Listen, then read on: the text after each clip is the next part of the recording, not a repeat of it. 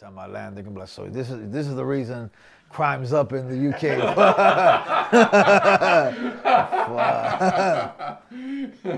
Next time it comes back, we'll have tattoos, we'll have we'll be walking around Tesco like.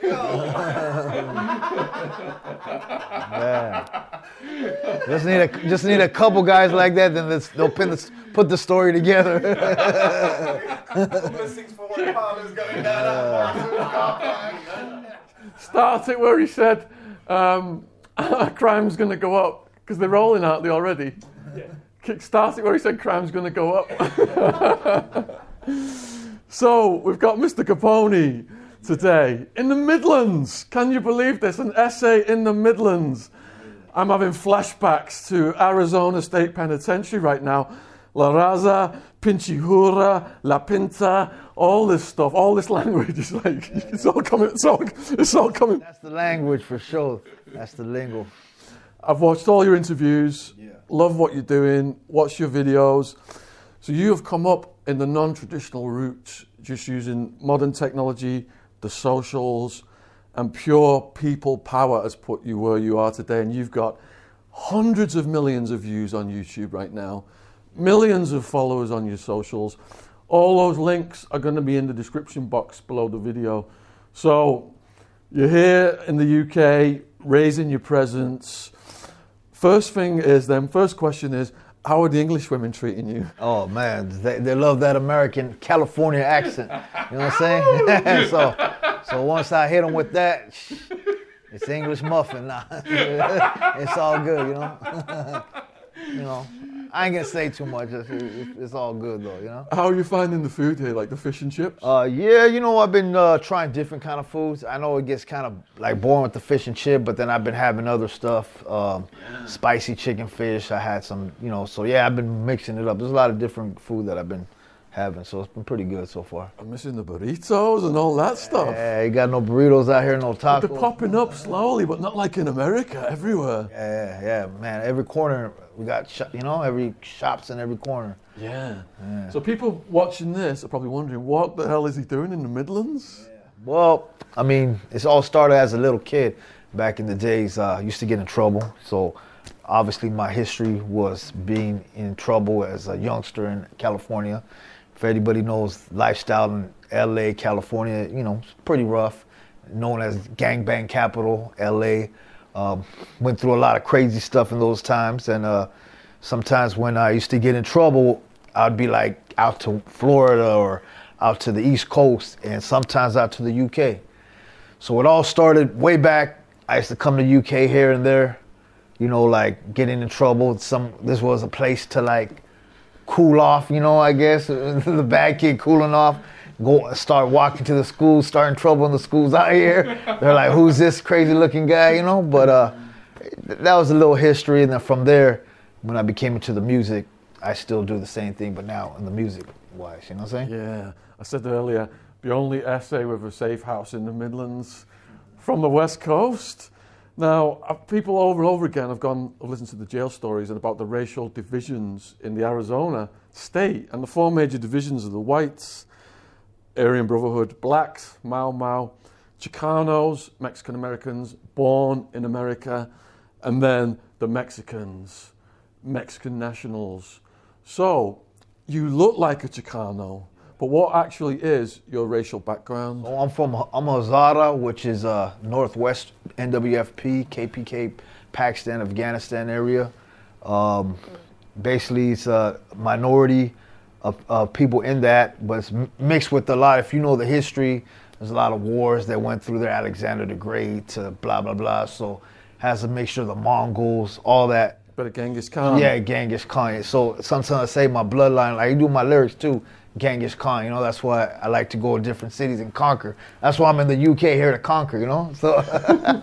but nah, um, yeah, that's my thing, identity, and I moved into Los Angeles, which is predominantly uh, Hispanic Americans. How Obvious- old were you when you moved? I mean, just a little boy. I mean, uh, so I can't remember, like, so one or two years old. You know what I'm saying? So uh, grew up over there. Obviously, in our school, I would say 90% was Hispanic. Yeah. Maybe 7% was Asian. I didn't even see a white kid around. You know what I'm saying? I only see when I grew up, I only see white and black on TV. Yeah. So I remember growing up in my neighborhood, it was like these are movie people. That's how I, perceived white people and black people at that time in my neighborhood growing up because you didn't see that. You would see predominantly Hispanics, and then there would be a, a crowd that wouldn't speak English, and then the crowd that did speak English, and there were more of the Chicanos. So obviously I speak English, and I grew up with the Chicanos. So, if your family then moving into a Hispanic neighborhood right away, were they accepted right away, or was there any racial tension? No, I was accepted. Like I had a little, um, I had people come to my house. Um, we'd go to their house. Basically, as a kid, they wouldn't even know if I was something else. You know, like I would tell them, and they're like, "Oh, part of Mexico is that." You know what I'm saying? So it, we were just kids and naive. You know what I'm saying? So Yeah. I don't think there was any racial, and racial stuff really don't go until, until when you're kids. There wasn't none of that as kids. As you we grew up, and you know, gangs get involved and things get involved, and that's what brings the racial. I think at the beginning, no one's really racist. You know. What school did you go, and how did you find school? Uh, school was cool. I was in La Puente and Valinda Elementary Schools, Grandview. Um, school, I was just, it was all right. I can't really recall too much as a little kid, just, uh, just a normal kid. Went to school, um, uh, just did my thing, messed with girls, same thing, you know, same, same thing.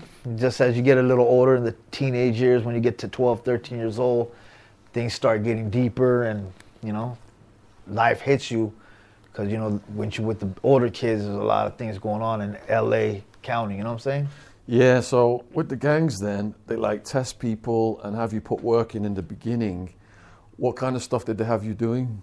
now for me it was uh, more of like uh it was a friendship like we would like i'd go to my like i would go to a party right so I, I went to a party there's a lot of party crews back then taggers gangsters all that so we started off like i just go and supported my boy who had a party who would like you say uh, maybe they were selling some stuff at the party two dollars entrance fee you know, a nice party, right? So I'm going my friends that like come to my party. So I'm going my friend's party. Then the gangsters show up to the party later on that night. Obviously, stab a couple people maybe, or beat up a couple people, steal the money. You know what I'm saying? Which was probably like a couple hundred bucks maybe, right? It wasn't, but at that time, that was everything. So me as a kid, I would see my guys who were throwing parties happen to them, and I was the type of guy like I'm there to protect them, and I seen them, whatever, knock out a couple of my guys, and that kind of bring rage as a kid because the gangs were running the shit, right? So when you are in that kind of predicament and environment, you eventually, I guess, turn into something like just like them. Yeah. So that's that's what it kind of basically started off like cool little party things to friends getting beat up, friends getting stabbed, and the next thing you know, you're looking out for revenge. Like I'm I'm gonna go find these guys, and then then you get into the twist of gang life, politics, because now you're going after someone who's in a gang, and you got to deal with multiple guys, and next thing you know, you you become find new friends who attack those friends, and now life starts growing. You know. So you're saying that you were looking out for your mates at parties, basically, and that led to you getting into the lifestyle. basically yeah just uh looking out backing up my my boys that i felt like you know like they got done wrong and then eventually got into my business because maybe i had a lot, a lot of pride as a kid and and then me standing up be, makes you end up getting involved in that lifestyle or you're, you you're a protective person. Exactly. So it's either you bow down and be submissive, where some of my friends end up being submissive, like, no, we just don't want to. But I was like, nah, you know, this is takes you to the wrong turn, you know? Now, information you take for granted is like expert knowledge to people in England. I'm talking about the gang structure. Yeah. So I mentioned earlier about the four gangs in the prison, Yeah. but the street gang thing is completely different. How are the gangs on the streets structured from your neighborhood and the surrounding neighborhoods?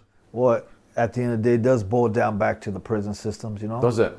because at the it's, it's prison system. It's the older heads. You know what I'm saying? So Yeah. people who are more older than the younger heads. And uh, at the beginning in the '90s, it was a little bit less structure. When we when we grew up, it was more chaos, more more craziness, till people bring structure to the to the thing. but it also brings a lot of divides. It brings a lot of rules, which were somewhat good. You know, sometimes it can be bad, sometimes it can be good, but it brought a lot of structure in the thing, organized, a little bit more to the point where everybody was just going against everybody, and it was just a free for all. You know what I'm saying? So, yeah. growing up as a kid, I seen a lot of these kids that I grew up with or end up doing life in prison, and now you know, there there's somebody inside prison now. I haven't talked to him for years, but that's how I went. Innocent little boy, but now he's, you know, it's, he, that's his lifestyle. You know. I saw one of your videos where you're giving a shout out to three of your homies who are inside. Maybe later on we, we could talk about a bit more about them. So it's like north, south, is it where you were? Yeah. Well, I'm from Southern California. Yeah. So in uh, California, obviously, um, when you go inside, there's two. There's north and the south. Yeah. And there's also like um, the Fresno area. Um, you know, you just there's politics and all that too. And then uh, Southern California states to Southern California. Times now, from what I'm hearing, is changing a little, mm-hmm. but still waters run deep. So obviously, it's not it's not 100% peaceful situations, but everybody sticks to their own. Just like you you know, um, you got the Paisas, the Border Brothers, people from Mexico. Then you got the Southern Californias, you know, and then there's the Northern Californias. And uh, you know, we we grew up in Southern California, so it don't matter who you are, even if you're not affiliated, you rolling with Southern California if you grew up in Southern California. So there's no you walk in jail and there's no like I run my own program and this and that. You you're part of a program, you know what I'm saying? So that's just part of the lifestyle, you know what I'm saying? Yeah, Arizona it's all racial. So whatever the street gangs are, yeah. if they're rivals, the shot callers like you got to squash that beef. Yeah, you just definitely. you just represent with us. Yeah, inside yeah inside all that beef is taken out the door. Um, anyone trying to have their own beef, personal beef, they got to sneak in the kitchen and let it handle it real quick without anyone else catching on to it, because at the end of the day, it's um, structured in there now, and um, all that street politics gets turned away inside because uh, numbers is everything. You know what I'm saying? For a long time in Arizona, the Chicanos and the Mexicans were at war. It was like kill on sight.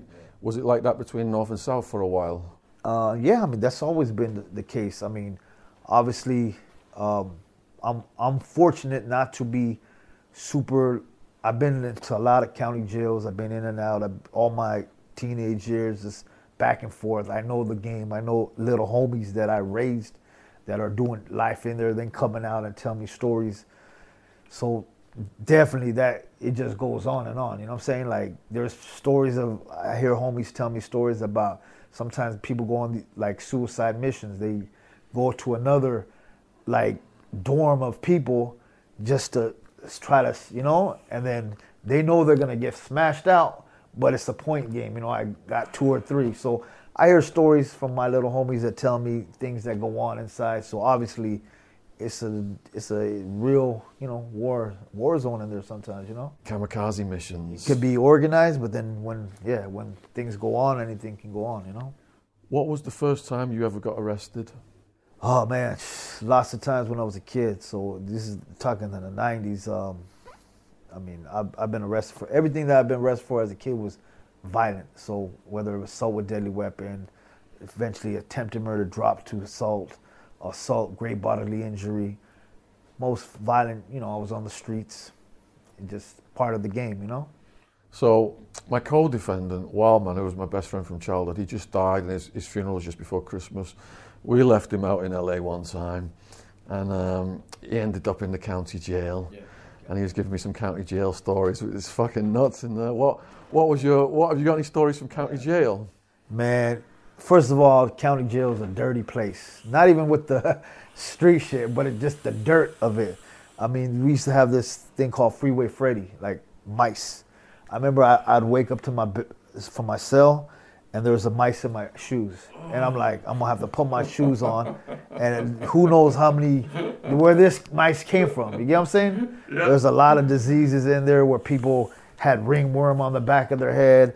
I mean, we were we were pretty organized from Southern California because everybody looked out for each other. Like I walked in, here's some shower shoes. Don't take a shower without wearing your shower shoes.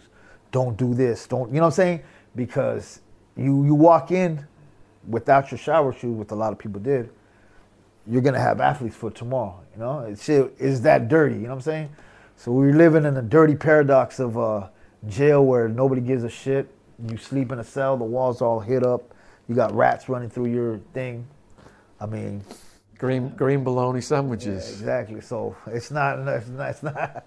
I don't know how the jails are out here, but I know if there is crap. And I've been to L.A. County, I've been to San Bernardino County, I've been to Riverside County, but to far worse, L.A. County is just another level of trash. You know, with just just like it's no good. But when in those days, I didn't look at it as that bad because we were living a life that was just crazy. But now by me thinking about it, like, damn, I had a fucking Freeway Freddy sleeping in my shoe. What would I do now if I seen Freeway, you know? you I'm saying? How would I take that now, you know? like, but it, you can't you can't complain. I mean, obviously you complain.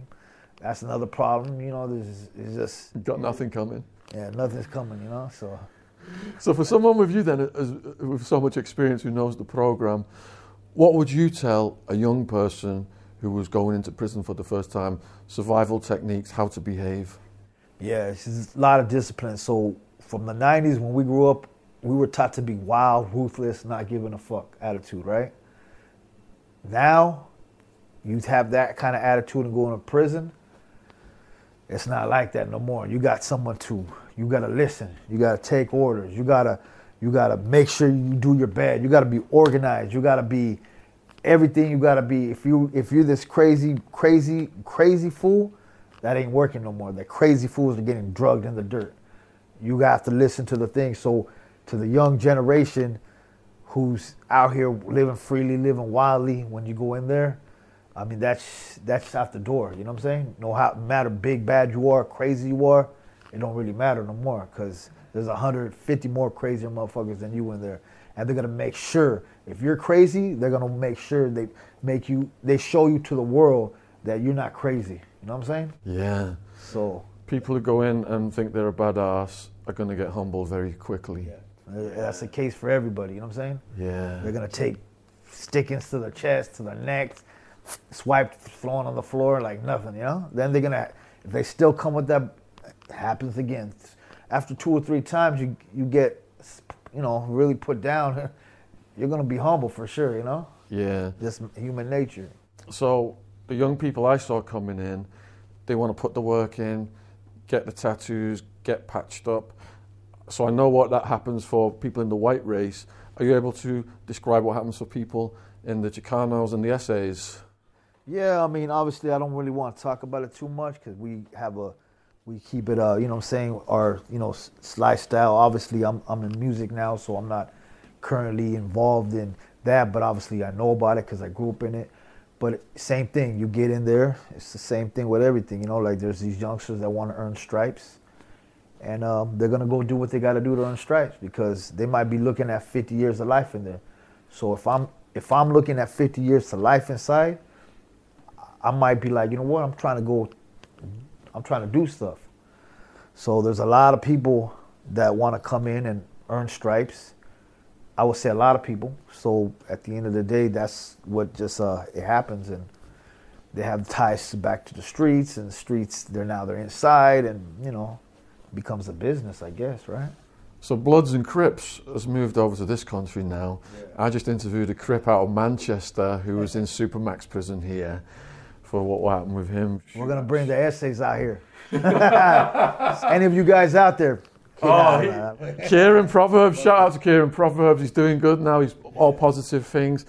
He would love to meet you, man. But how, you know, we've, we've, a lot of us have watched movies like Colors. How does Bloods and Crips fit into the California prison system? I mean, yeah, Bloods and Crips is uh, another uh, factions of uh, gangs in Los Angeles.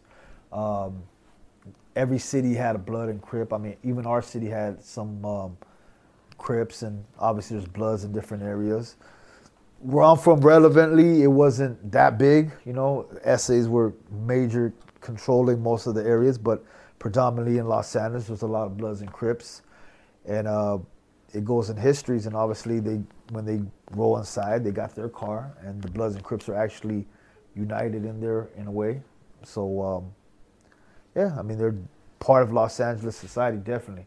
Without Bloods and Crips, essays, those are the three major factions in Los Angeles. But uh, at the end of the day, it's just we have Samoans now. There's Asian gangs. I mean, there's just a culture of Los Angeles. You know what I'm saying? Yeah, yeah. And even with the whites at some of the beach areas, there were skinheads. You know what I'm saying? So Yeah.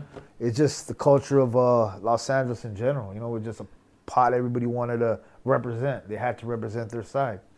I used to have some connections in California. We used to be able to do the West Hollywood Playboy Crips. so you're getting arrested a few times then, in and out of county jails. Now you mentioned you had an attempted murder beef. Are you able to say what happened there?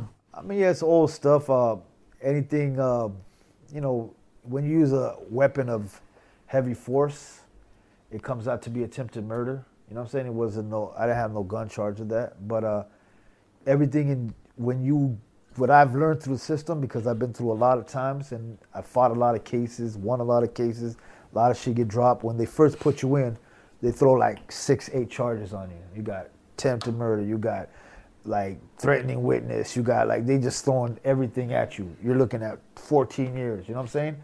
Eventually, at the end of the day, that attempted murder could go down to assault with deadly weapon. It could be a little intimidating.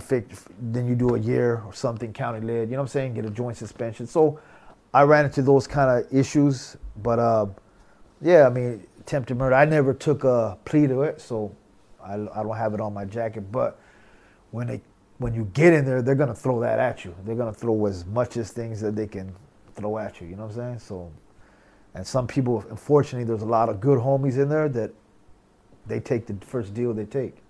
I'm like, oh, you know, like, oh, come on, you know. But it's just, well, I got this going on, this going on, and pff, they they never been busted in before in their life. They, it could be a regular street fight. The guy could crack him with a bat, or that guy could pull something out and he hits him with a bat. Guy knocks down, goes whatever, boom. He somehow he tells on him. This guy's doing 10, 15 years, you know, and now he comes out programmed a different kind of guy. A lot of sad stories inside, you know what I'm saying? But Would you say that prosecutors are like used car salespeople? They start out up here, Yeah. throw that mud at you, see how much will stick, try and scare the shit out of you so you'll sign for something. But, but the, tr- the trick is to like hold out, isn't it? Make your case go stale. yeah, That's what we do. definitely. I mean, you know, because they'll make it they'll make it bigger than what it really is. You know what I'm saying? I mean, they'll make you they'll throw you in court. They'll throw you in front of the jury if you're going to jury, whatever. They're gonna make you look like the worst man of the world. Yeah. And then that scares some people to see that, and they're like, man, if you lose this thing, you're gonna get even more time. So someone might want to jump on a deal for 10 years to take 20. Yep. But uh, obviously, if you know the cases, you really think through. If it's not really what it really is, you should have a fighting chance. But the system is corrupt too. At the end of the day, they can paint a picture of you bad. And being in Los Angeles in the '90s, like cholos, essays were just not looked upon as like nice people, right? So if you're going in a jury, you're looking at getting convicted, no matter how good you are. Like you, you could have done nothing wrong. They just look at, they don't understand that lifestyle.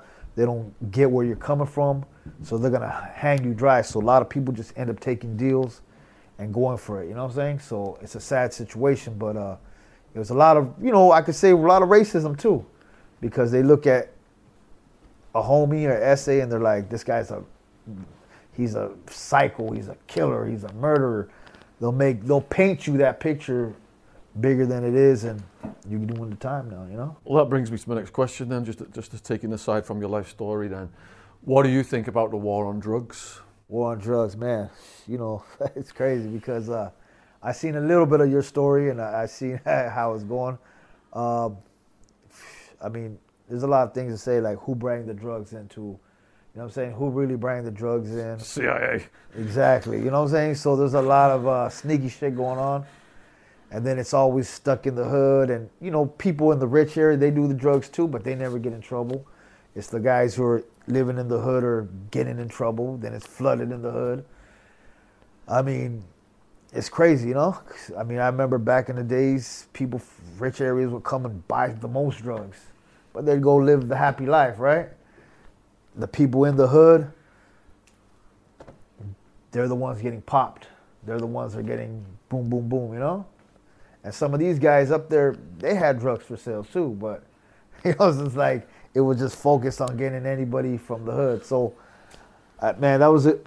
I wasn't a drug person. I will tell you true. I wasn't like a drug seller. I was more of a street dude. But obviously, around my circle, people were selling drugs, and that was very relevant. And uh, some people just on the corner slanging rocks, you know, like just looking for the clucker and boom, boom, getting the shit. Homies were putting homies out. Just it was something in the streets in the '90s. It was very common. And then you get fat wads of cash. People were just, you know, boom, but it's just, uh, you know, it's a, it's a dirty game, man. Drugs is a business, really. Who's the biggest gangster, Suge Knight or George H.W. Bush? Bush. Shout out to the Bush and Clinton crime families. you are up there. Criminals, man. They got a lot of blood on their hand. They got a lot of drugs on their hand. I mean, yeah. I wrote a book exposing this and I interviewed Freeway Ricky Ross. Okay, yeah, yeah. What do you think about him? I read his story a little bit, and uh, yeah, I mean, yeah, he's a good dude. I mean, from now I've seen, he has a crazy story. Uh, got nothing to say. Yeah, just you know, he lived that life. You know, he got put in a position, and the, they took it from him. So you know, who knows? He knows the whole. He knows what's really going on. You know. What do you think about his beef with Rick Ross, who took his name? I mean, he obviously is the r- real Rick Ross, but uh, I'm not gonna shit on the other Rick Ross because it is what it is, man. You know what I'm saying? Yeah, yeah. So I mean, All right, go, going. I guess you, you you can go for it. You know, if you're Rick Ross, go for the other Rick Ross throw. You know what I mean? It's it's a throw after throw. You know? I can't believe how much coke he brought in, and then found out he was getting it from the fucking. He was financing the war in Nicaragua for the for the Bush and Oliver North. That's what I'm saying. All this crazy corrupted shit. Even today, I mean, I don't know. There's a lot of crazy corrupting shit going on, but I mean, yeah, war on drugs. You seen that shit crack hit L.A. like crazy in the '80s. You know? And the weapons. Yeah, weapons, guns were like I remember. I remember personally, fools were. I didn't pay attention where they're coming from, but now as you get older, like, well, how did they get there in the hood that easy? You know, Military aircraft flown by Barry Seal, who also have written a book. fools had Tommy guns in those days. People had grenades. Little homies were like 15 year old kids, like I can get some grenades. I'm, I'm hearing these stories as a kid, so now I, I looked at it as like normal, but is was it really normal? Like to have abundance of any kind of weaponry like that? You know? So the government had an agenda to fill the private prisons. They were getting like sixty thousand dollars a year of taxpayers' money. They went after the lowest hanging fruit. There was massive racism involved. People from the poorest neighborhoods because they couldn't fight back and get lawyers and shit. I saw one cop say, "I just go to a black neighborhood to make my arrest quotas. It's like shooting fish in a barrel." Yeah, yeah, no, it was because I'll tell you the truth. I would like when I used to have a little car, I would drive literally in one hour's time. I would get pulled over five to six times, different area. I pulled off the street, take off a shirt, lay on the floor, ripping through the car, fucking bending your hands, crushing your feet. Like I got arrested also. Th- now remember, I got arrested three times for uh, resisting arrest uh, and once assault on police officer. And the assault on police officer wasn't something that I assaulted the police officer. These guys were putting the knees on your face, doing this. So out of being human, you're like, get the fuck off, like you know. Next, you know, cop is bleeding or something. Something happened. They're pissed off. You're going in for assault on police officer. So this is the kind of shit that we had to go through as kids. You know I'm saying? Teenagers. Like we were dealing with the cops who were just they'd find you like you're walking, something hits you in the back, you already know a cop just hit me. You know, and then they turn around, get the fuck off guns to the head.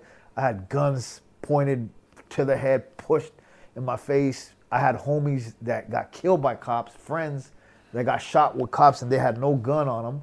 No one tells their story, you know what I'm saying? Obviously, we see stuff going on the news now, but for the essays, I think there's been never no stories. Like, it just gets swooped up under the rug. Nobody says nothing. It's just another, oh, yo, he looked like he was, he looked like he was, I mean, how was he looking like? You know what I'm saying? Like, Don't the cops carry like throwaway guns around to just put on people as well in those oh, neighborhoods? Yeah, they definitely did dirty shit like that. Obviously, I can't say it happened to me because it didn't, but I know they were dirty to the point where they're like telling me we're gonna do dirty shit to you. We're like, hey motherfucker, boo, like talking to me like, yo, you know we could get you right now for that. We could do, you know. So they were basically playing their game of we're gonna do what we want to do. I had to play my game of like I don't know what you're talking about, but I could see many people falling for it, like like just falling into their trap. And it, and there's history now that shows many people in like the Rampart district, all the guys who got taken in and the cops played them. You know what I'm saying? And this is happening everywhere in LA. All the cops are there were a lot of dirty cops, straight up dirty cops. I mean, if they're gonna swing at you when you're teenagers and they're putting knees on you and they're trying to choke you out, like you know, you're really feeling like they're really being super aggressive. You already know what they're trying to do. You know what I'm saying? They ain't, they ain't trying to play fair. So they militarized the police. Yeah. And they go in with these like tanks and everything now. Were you ever in any SWAT team raids, like military style Oh, stuff? Yeah, I got raided a couple times as a kid. I mean, teenager. They come in with the military, ram, had to ram the door, woo woo, searching for shit, whatever, you know. Um, get on with the business and find shit, you know. Does it just become a way of life after so long? Yeah, I think um, in those days it was a way of life because I remember I had court dates every day. You know what I'm saying? So I'm like, oh, I got to go to this city court. I got to go to that city court. And these are different towns and different cases. So my court was like basically my job, like going to court, try to make sure I go to court because I was a little bit smarter. I, I'd finished my court cases, but people don't keep up with their court cases. You got so many court cases, boom, then you got a warrant, you're in. So I would take my stuff, go to show up to the courts, but uh, yeah, that shit became a way of life. Like pulling out of the courthouse was like the time you would think you would never get harassed by the cops. And even you go just a mile down after the court, boop, cop pulls you over. This was back in the days. I would say I don't know now. Honestly, I don't get harassed like that. I don't know if it's times changed. I don't know what what happened, but from what I remember as a youngster, like the cops were your enemies. Like they're really they're really here to get you. And there was a situation where cops were shooting and people are shooting at cops because it's it's like a war even with the cops and the people on the streets because they don't trust you and you don't they don't trust each other. So everyone's getting piece of action now, you know. So it was like a war zone back then. Have, they, have the police since then tried to bridge that gap and make uh, relations open up with the, those communities, or is it still RoboCop, us versus them? Well, I see on the TV all all of a sudden, like you know, you see the cops are still doing the same shit. I personally don't have that bad of a um, thing with the cops no more. Maybe because I'm driving a nicer car. Maybe I don't know what it is. I mean, but I do get harassed. I, I was once strolling. See, there's rules that I know. I can't be a regular human being. Like you know, you can see, like just say someone like you, a regular guy. He could walk to the store. He could go buy shopping. He could go to the next store. Just walk random. By me walking A to B, my first instinct is cop. If a cop sees me, he's gonna fuck with me. Two, it could be an enemy. It could be something from the past. So I'm watching, like I'm walking, not like I gotta pay attention from A to B. You know what I'm saying? So that's still embedded in me today. So like once, not too long ago, I went I went from bank to a little spot where our studio was at. It's right thing. I seen the cop a mile away. He seen me from a distance. I go, this guy's gonna fuck with me right now. So I walk back into the bank, wait until he leaves, right? And he wouldn't leave. So like, I know he's waiting for me. You know, like he wants me. So as soon as he takes off a little distance, I said, it's time for me to go. So I'm, I'm, walking. Here he comes. I see him come busting U-turn from way over there. Like there's a hundred people walking, but I know he's coming for me. So I get to the door where I need to get. He's like pulls out, like, get on the ground. I'm like, I'm going to my place right here. Whatever. He harassed me. I kind of like try to make a little thing where the security's like, like, oh shit, this guy he stays here. Like they're telling the cops that we got we got a suspect that look like you. They start making up shit, harass me, whatever. Eventually, oh, we're sorry, you know, my bad. But I'm like, motherfucker, you just wanted to fuck with me. I already knew you, you were plotting. So that's that's the kind of life we live in. Like they're really watching watching you. You know what I'm saying? Yeah, when I was driving around Arizona, there was cops everywhere. I'm always looking in my mirror. Um, you know, obviously the racism thing didn't affect me, but th- there was a lot of cops, and it was always freaking me out. Get back to England. Oh, it's a different You don't see any. So I'm gonna tell you, I'm gonna tell you the cops here, man. I see the, I, I went to like a long time with the right here in Birmingham, Broad Broad Street, right, where they Yeah. clubs or something, right. So I'm staying right there at the little hotel, you know. I'm seeing this guy drunk as hell, like screaming at the cop, "Fuck you, motherfucker!" Taking off his shirt, drunk. I'm like, "Oh, this fool's gonna get laid out." You know, the Cali mentality. you- Yep. You act that, you, you act that tough, Yeah. you're done he's yelling to the cop. He's yelling to everybody. I'm like, nothing's happening. The cop is just like, go home, go home. I'm like, what the fuck? This guy, this guy, I'm like ready for to catch a, a moment. You know what I'm saying? Like, he's gonna get shot or he's gonna get whacked, you know? Nothing happened to this kid. This guy punked the cops. He made the cops leave and he just went on his own. I was like, what the fuck? So I was like, this can't be real. So I go to I go to the gas station once, there's some cops there. They're walking, they got their sticks, there's like four of them. I'm walking behind them. So I'm just like, just trying to just walk with them.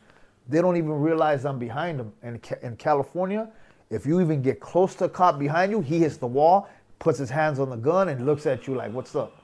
Like basically it's showtime, you know? He could be at a restaurant, and I walk in, the cops are at the restaurant.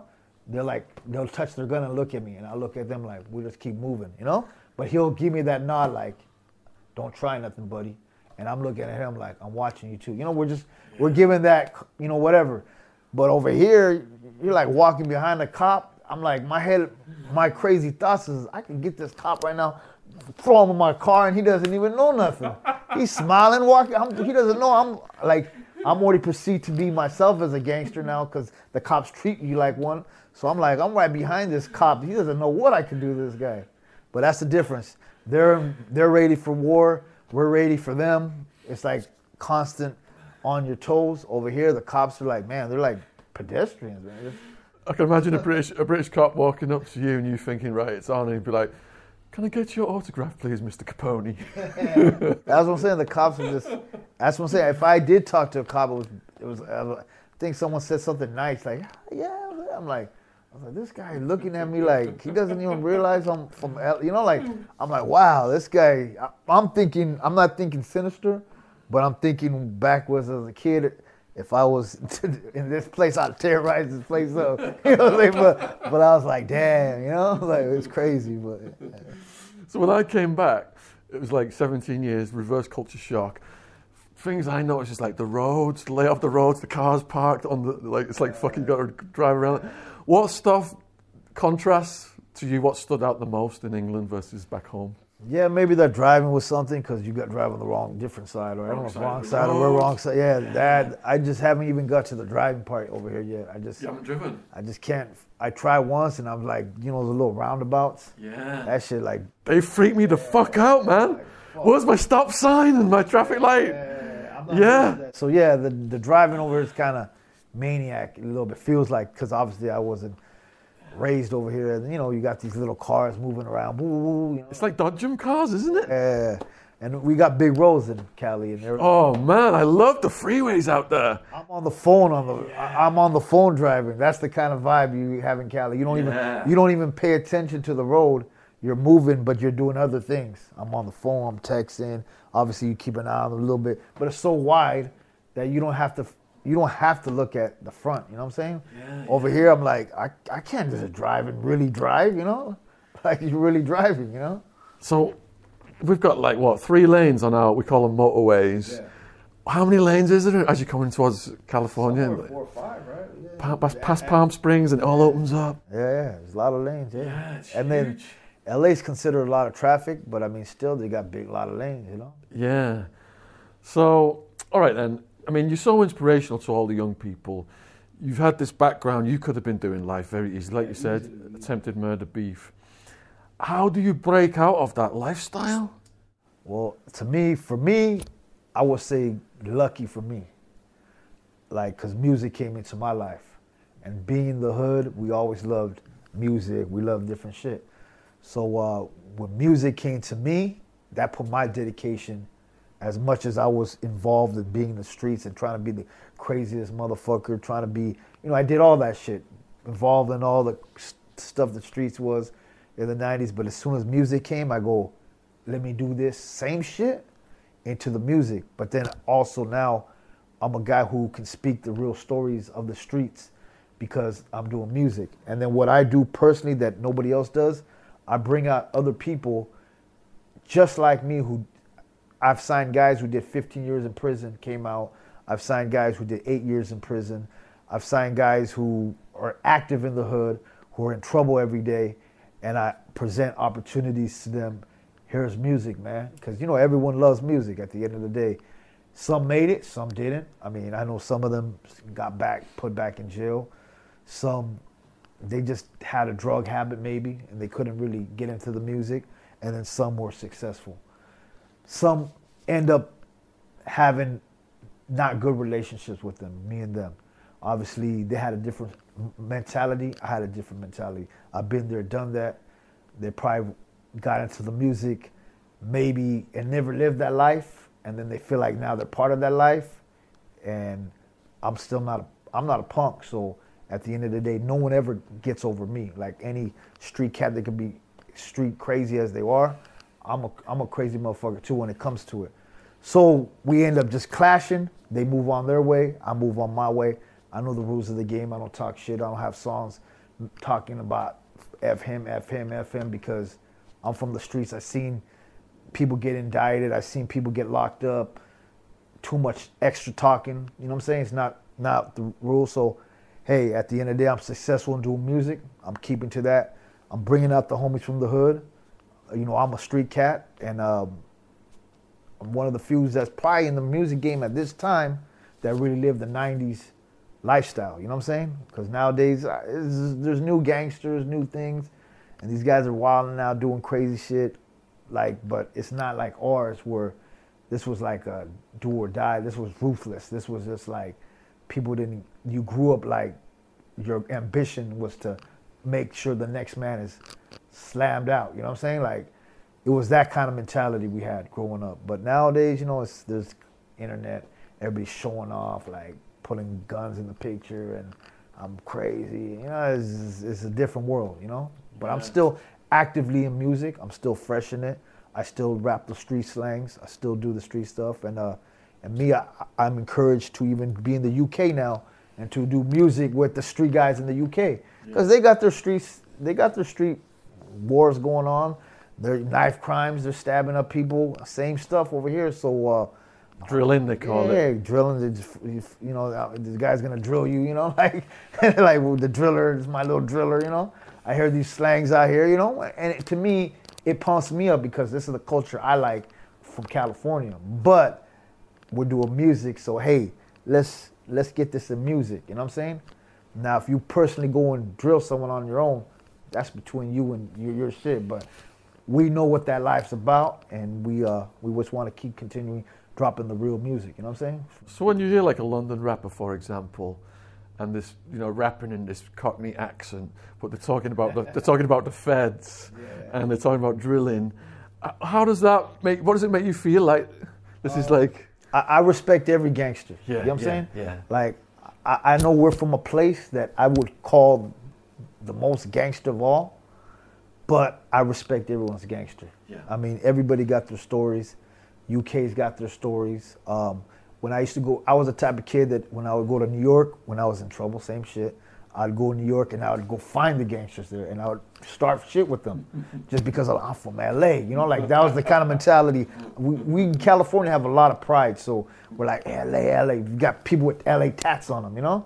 I'm I don't know how many people have London tats on them, you know, but right.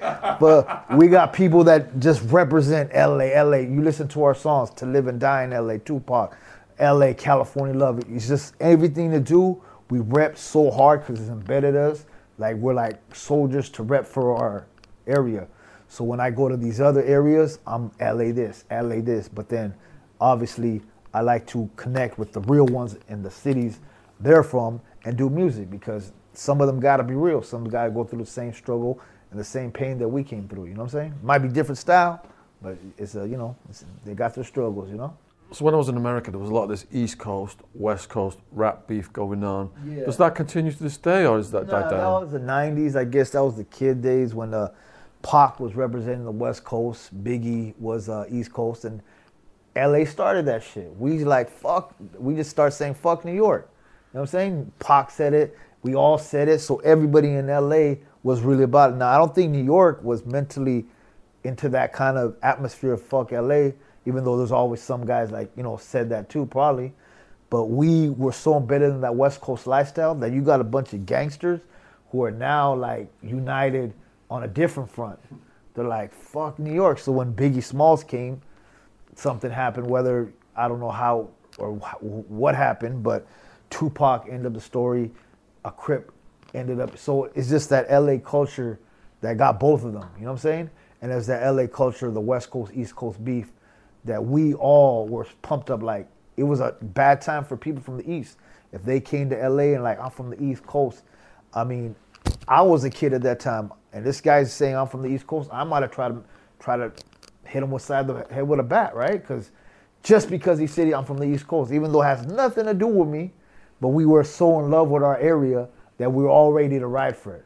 I, got, I had hundred soldiers ready to go off anyone, someone from New York's here in our town saying he's from New York, acting up. Everyone, let's go. Wow. That's our mentality, which was I, I don't know, maybe it's crazy, but this is the lifestyle that we were raised in in Yeah. Southern Cali, man. Earlier, you mentioned you signed someone up who was doing a 50 year stretch. So I worked with the Koestler Trust, and we help prisoners rehabilitate through art, writing, poetry, rap, everything. How much wasted talent is there in prison? There's a lot of talent in prison. Um, so much. Uh, in fact, I'm gonna name a guy that uh, I haven't met up yet, but he's in LA. He's been writing to me in prison since uh, 2001. I had homies that he was locked up with, and he used to write me his letters and say, "Look, this is what I got locked up for. Woo. One day I'm out. I'm gonna rap. I'm gonna rap." Right? Now he got out just recently, six months ago, and he sent me a message. I'm out now. I'm out, and I think he's doing rapping. Obviously, I'm in a different space of time that it's hard for me to. I got so many people that I'm helping out, but I recognized him as writing to me like every year from prison that I rap, I do music when I get out, when I get out. And I've kind of like forgot about this guy until he got out and he reminded me. I was like, damn, that's the same guy that used to write to my letters. Letters, you know, I was like, and you know, I wouldn't read some of the letters, you know, so to be honest, but I'm like, he's inside, so I gotta give him some kind of recognition. And I would read it, and he was like, yeah, I was locked with your homie this, your friend this as kids. I, am his bunkie, so I started respecting his letters a little more. And I was like, damn, when this kid gets out, he's gonna be a force, at least something he's gonna try in the music game because he really had ambition. So on that note, there's a hundred people out there inside that were like that, and he's one of the guys. So yeah, shouts out to the, that guy right there that uh, he just barely got out doing 20 years, or I don't know how long he did, but he's been writing me when I first started rapping. So I'm like, damn, you know. The sad thing is, there's all this talent inside, and they don't give them anything to to um, develop that. It's just drug and gang infested mayhem. Is that the same in, in California? Yeah, basically, I mean, yeah, I mean, i inside jail, you're not thinking about rap. You start thinking about the lifestyles inside there. Now you're caught up in the system in there, so you got to watch your back. Being a rapper in jail also could be not a positive thing either, because you got other gangsters who can't rap, and they might be jealous of that. So, like me, like I would think to myself, if I was in jail, would I even tell people, "Hey, I'm a rapper"? I'd be like, "Nah, I ain't a rapper." I would come with that, even though I'm so well known now, like I can't even say that. But if I was in jail, my mind, you know, when I sit back and think, I wouldn't want to be saying I'm a rapper because I would know how I was if I wasn't a rapper. I'd be like, who the fuck this fool think he is? You know, he thinks he's a big star. We're gonna show him how to, you know. So I'm just a regular homie. You know what I'm saying? But that's it's I, I don't think there's probably a lot of talent there, but they're not going to expose their talent because someone's not going to like that, and then they're gonna they're not going to have a comfortable time dealing with a lot of people all the time.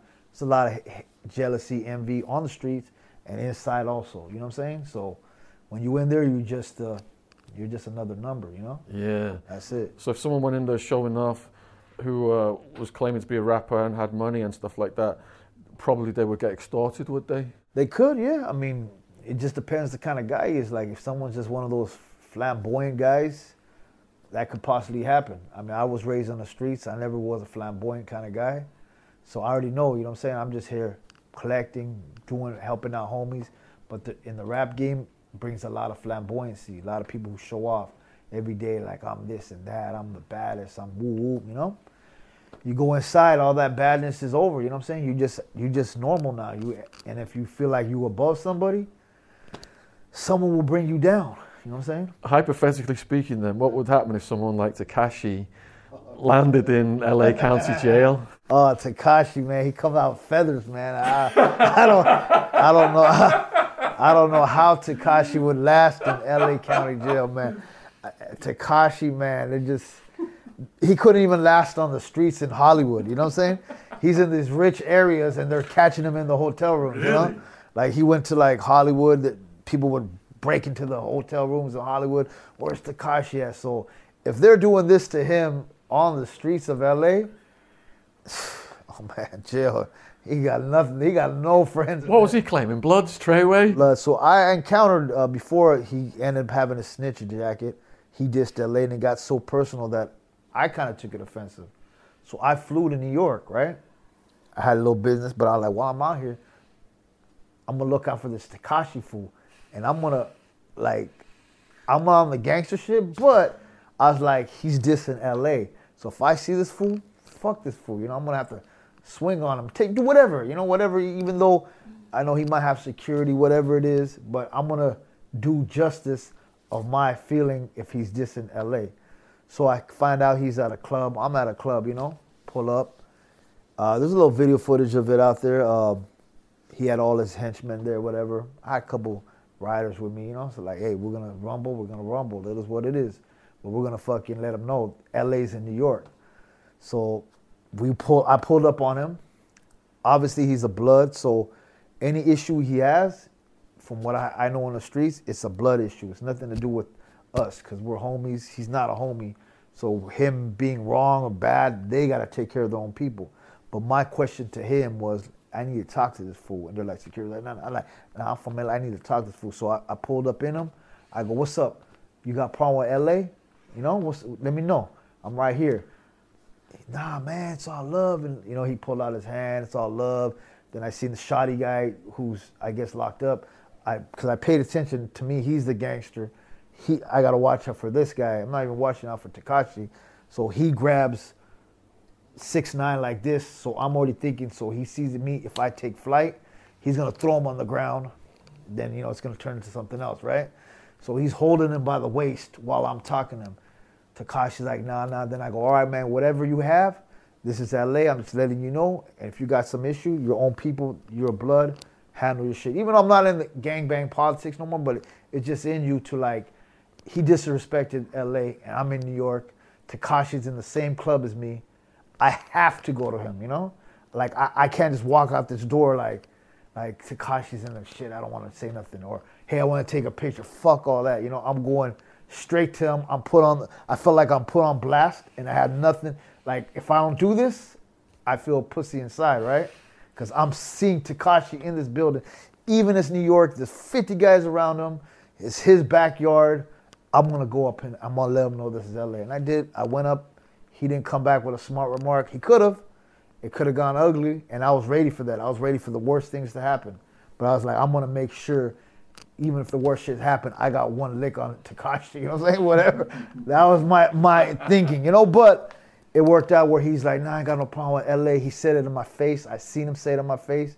I was like, All right, that's your blood issue. That's cool. All right, boom, walked out. I was like, Hey, I did what I had to do. I left it off my chest. And that's the wrong mentality you got to have sometimes, but that's the mentality we grew up with. And you see an enemy or somebody, I mean, I can't say he's an enemy, but he just the West Coast at one time and everybody was on him.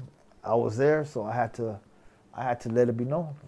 So if Nine Trey Bloods is uh, of Rikers, a prison gang, and Tekashi's rolled on these guys, how is he still alive? Well, that's some New York stuff again. So before when this happened, this was before all that snitching happened, and then now. I mean, I would think like this: look, he's got a lot of money going on. He's got pride. I'm hearing that his first house he went to, he had the whole security, like cops everywhere.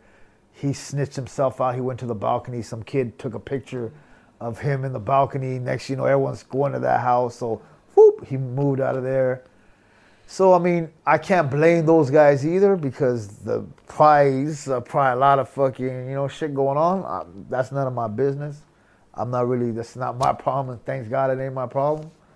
That's their problem. And I mean, who knows? I mean, Tekashi, time is the essence, right? I mean, if they really hate him, they might get him, whatever. But at the end of the day, I mean, I just, I don't even know. I don't pay attention to the court cases. I don't really, I just look at it like, man, this is, it's a lot of clownery shit. Um, Can he no longer do public appearances then or gig because someone take a pot shot at him? I don't think he can. I mean, really? I mean, I think you can and you can't at the end of the day. You know what I'm saying? President, a lot of people don't like the President Trump, right? A lot of people don't like every president. They go out there. There's probably people that don't like them, but they if they got enough services surrounding you, hey man, you, you might not be touched. But what kind of life is that for this guy now? You know what I'm saying? Do you think that all this controversy has actually enhanced his career and sales and um, raised his profile, even though it's negative? Nah, I think he kind of fell off. Honestly, I think he had that hype when it was first going on, but it can't last forever. And I would think, I was thinking, damn, this guy's actually lasting. He is somewhat staying alive and still doing it, but his expenditures of being who he is now is catching up to him. And he can't really, he's to get the views, he's to get the streams because it's a stream world now. People, everything's about views. So he'll get that. But at the end of the day, he's getting, he, how long are you to get that for? You know what I'm saying? Like, you have to have he's with a record label. They're putting money marketing behind them. They got to do whatever they got to do. It's just a tough sell because you got to go out there and do shows. You got to do features with people. You got to really mingle and do stuff. You got to shoot a video somewhere.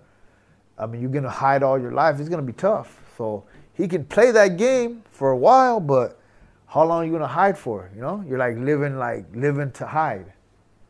That shit could be that's that's a fucked up life for him, man. I, I, And for his family, because the old school Italian mafia don't harm women or kids. That's off the table now, isn't it? So he's put his whole family. Hey, yeah, but any, everything's just, you know, when you're in, living in that life, who knows? I mean, you already talked your shit, you already did your shit.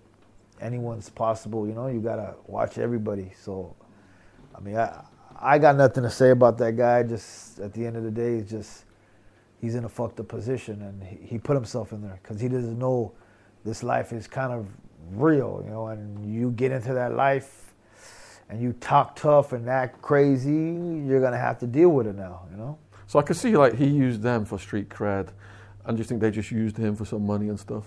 That's what possibly could have been. I mean, it possibly could have been he's a star. They got money to invest in him. Maybe, you know, maybe that was the case. Maybe it wasn't. Maybe he actually. We can say that he wasn't a real gangster, but maybe he thought he was a gangster. Maybe he said, "I am one." Maybe he wanted. We call that gangsteritis. Yeah, you know what I'm saying. So, gangsteritis. so now he's got to deal with it. You know what I'm saying? Yeah. Screwed up. You know. Yeah. All right. So it's hugely inspirational that you that music kind of like saved you. Would you say?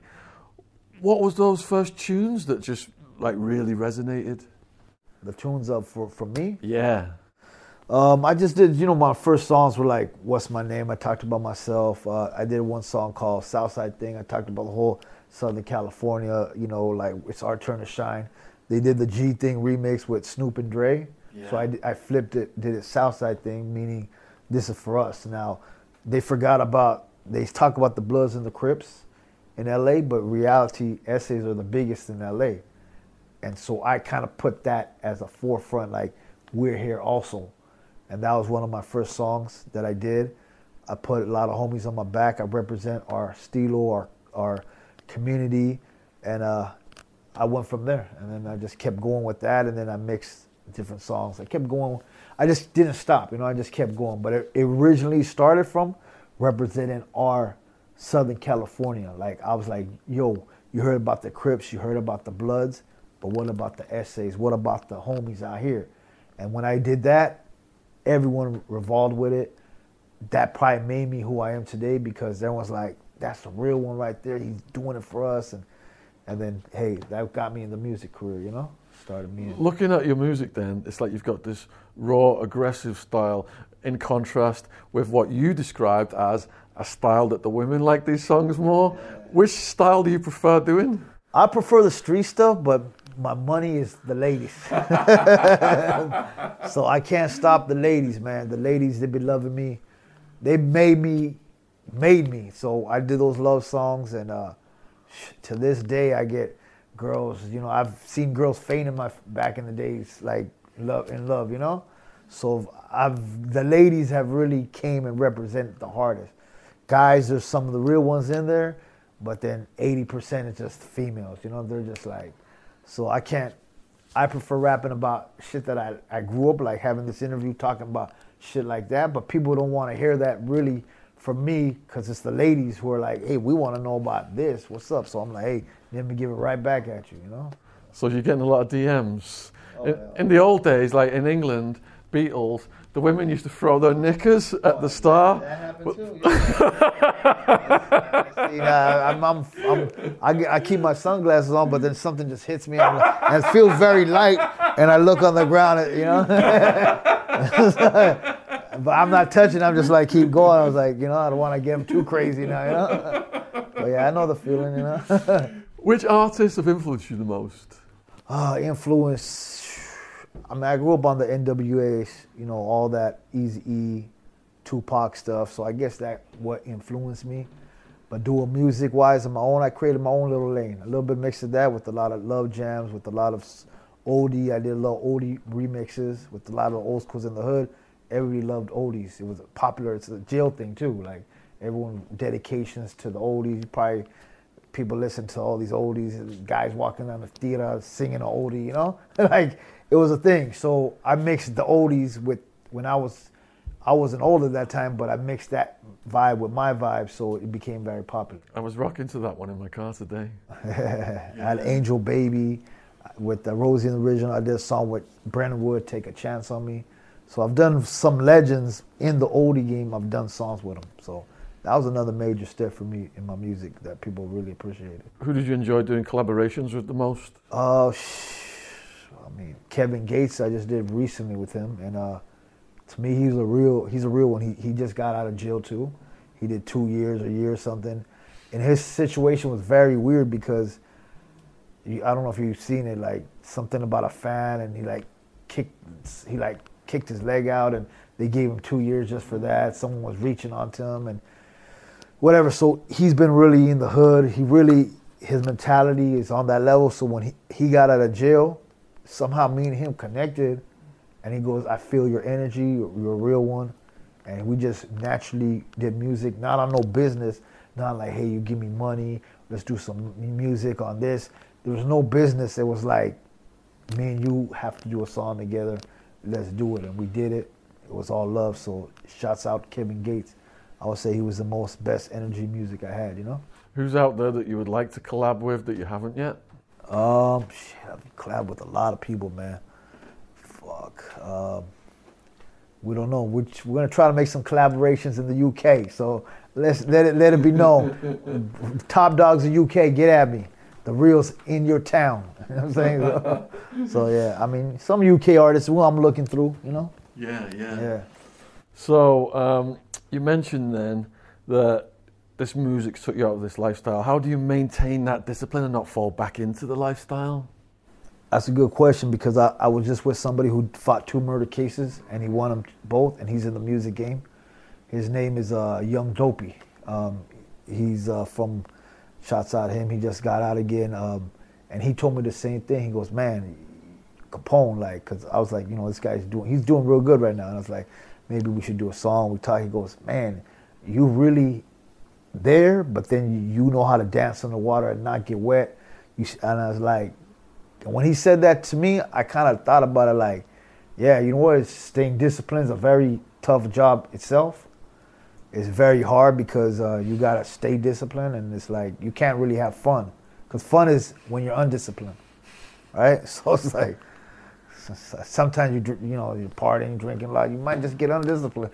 You know what I'm saying? So I've been through those times that you know we're having a good time. Next thing you know, I'm socking up somebody. I'm thinking, damn, this guy could try to sue me, you know, tomorrow. You know, so it's like, and I've been through there. I've been people who try to sue me over just stupid fights, you know. Like next, you know, I'm my lawyer. And he, the fuck? And I thought you were a grown ass man, and you calling about lawyers. So it's a different position when you're an artist now. You gotta, everyone's scheming on you now, you know. So I just kind of like, you know, keep myself disciplined, you know. So I come from the rave scene, and I started taking ecstasy because I had anxiety as a young person, and that made me into a party animal. So I had to learn how to have fun without being on drugs. Are you able to maintain that discipline? Yeah, kind of and kind of not. you know what I'm saying? I mean, it depends. Like, I'm like type of, like we're in a house, we got a bunch of females, got a bunch of people. Then I'm gonna get loose. But if it's just me and my boys, I'm cool on the drugs right now. You know, yeah. like we're not gonna get nowhere, but just go try to steal a car or something. They're gonna do something dumb. You know what I'm saying? Like, and I'm with you guys, and remember back, and we're gonna hype each other out, and we're gonna start wrestling each, start getting down. Then we're gonna go outside, take it out on somebody else. You know. Yeah. So I mean, if there's a bunch of dudes in the house, I'm not really trying to get.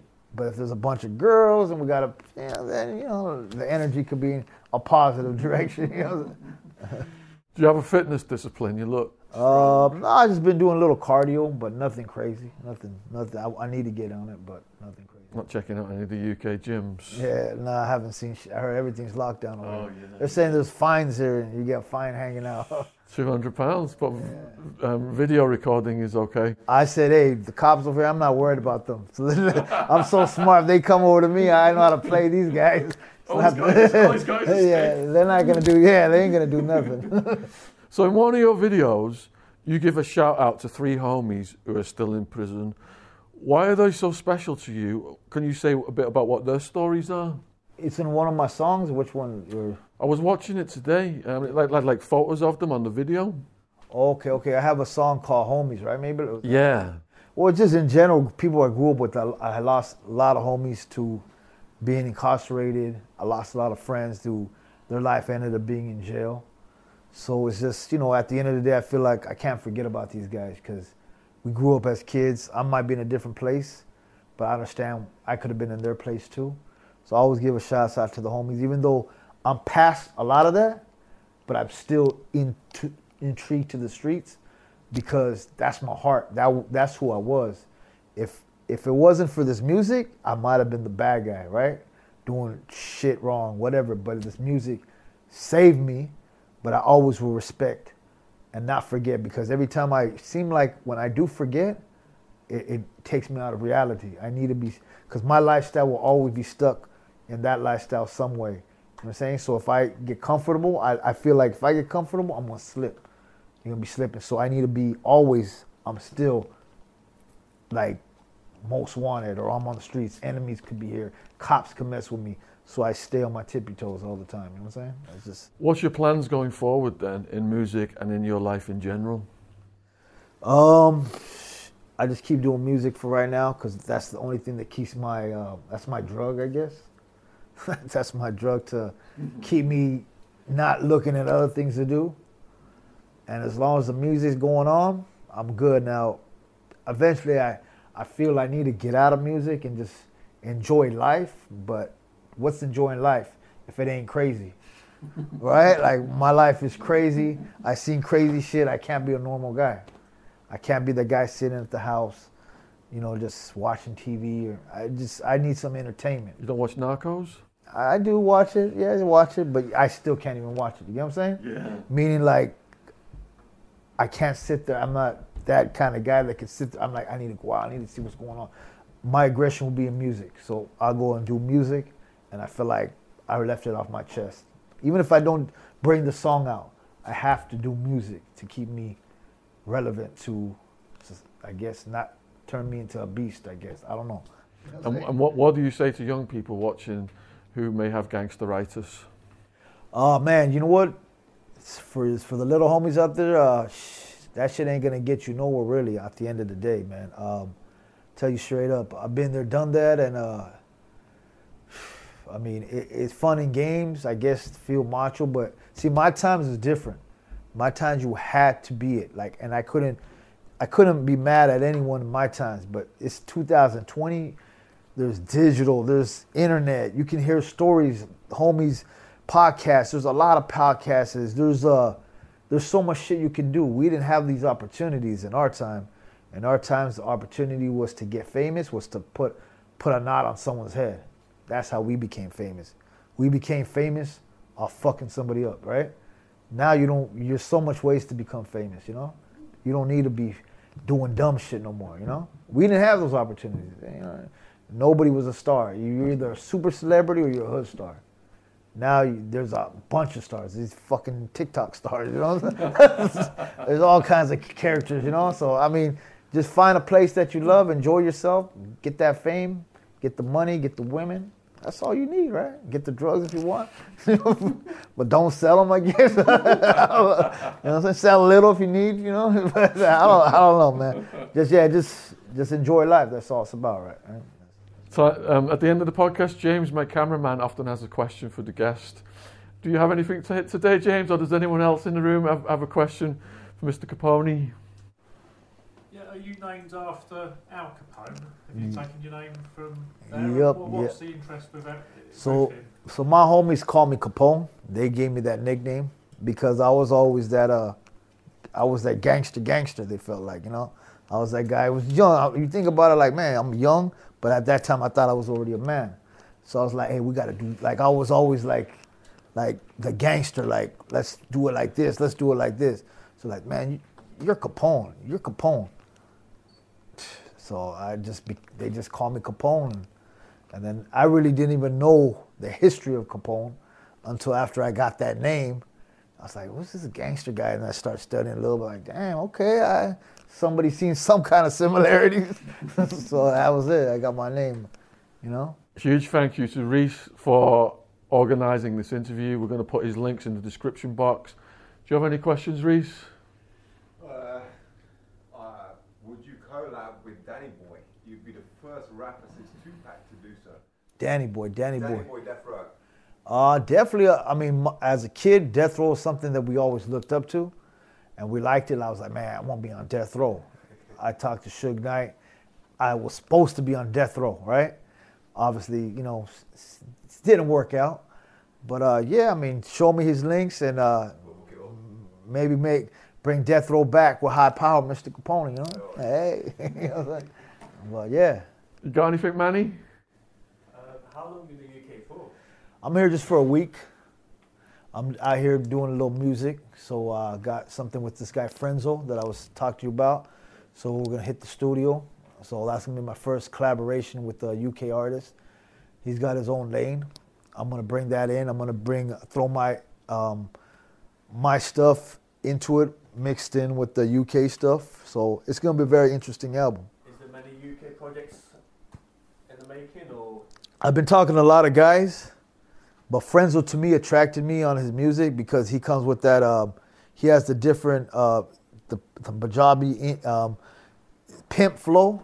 He's on the pimping shit, you know. Like so, you got to get him interviewed because this guy's king pimping, you know, right now.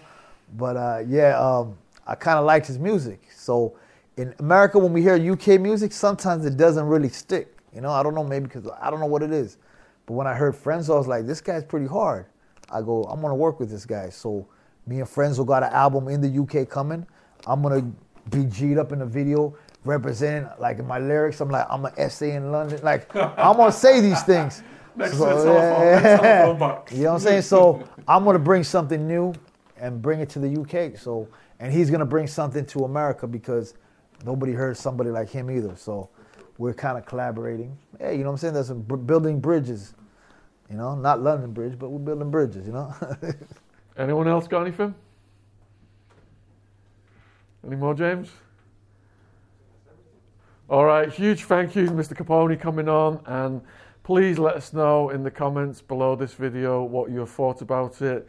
Huge thank you to all the new subscribers. Subscription logo is in the bottom right hand corner. Huge thank you to people who've gone down in the description box and checked out all of his links, his Instagram, his YouTube. Please go over and support and share his videos and follow what he's doing. He's been so gracious coming in here today, give us his time. I looked at all of his other interviews, and he's he's really opened up, you know, about the crime side and everything today. Um, so really appreciate him coming in. So show your love, go down, click on his links, and um, help him expand his empire in the UK.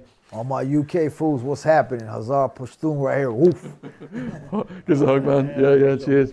Well done, brilliant. Thanks very much. Right. Yeah, yeah, brilliant. You already know you've been in the. Yeah, yeah. Arizona, Arizona. It's um, it's that, that, and then. Oh, yeah, oh, yeah, yeah, yeah, yeah, yeah. yeah, yeah. That's right. That's right. Right.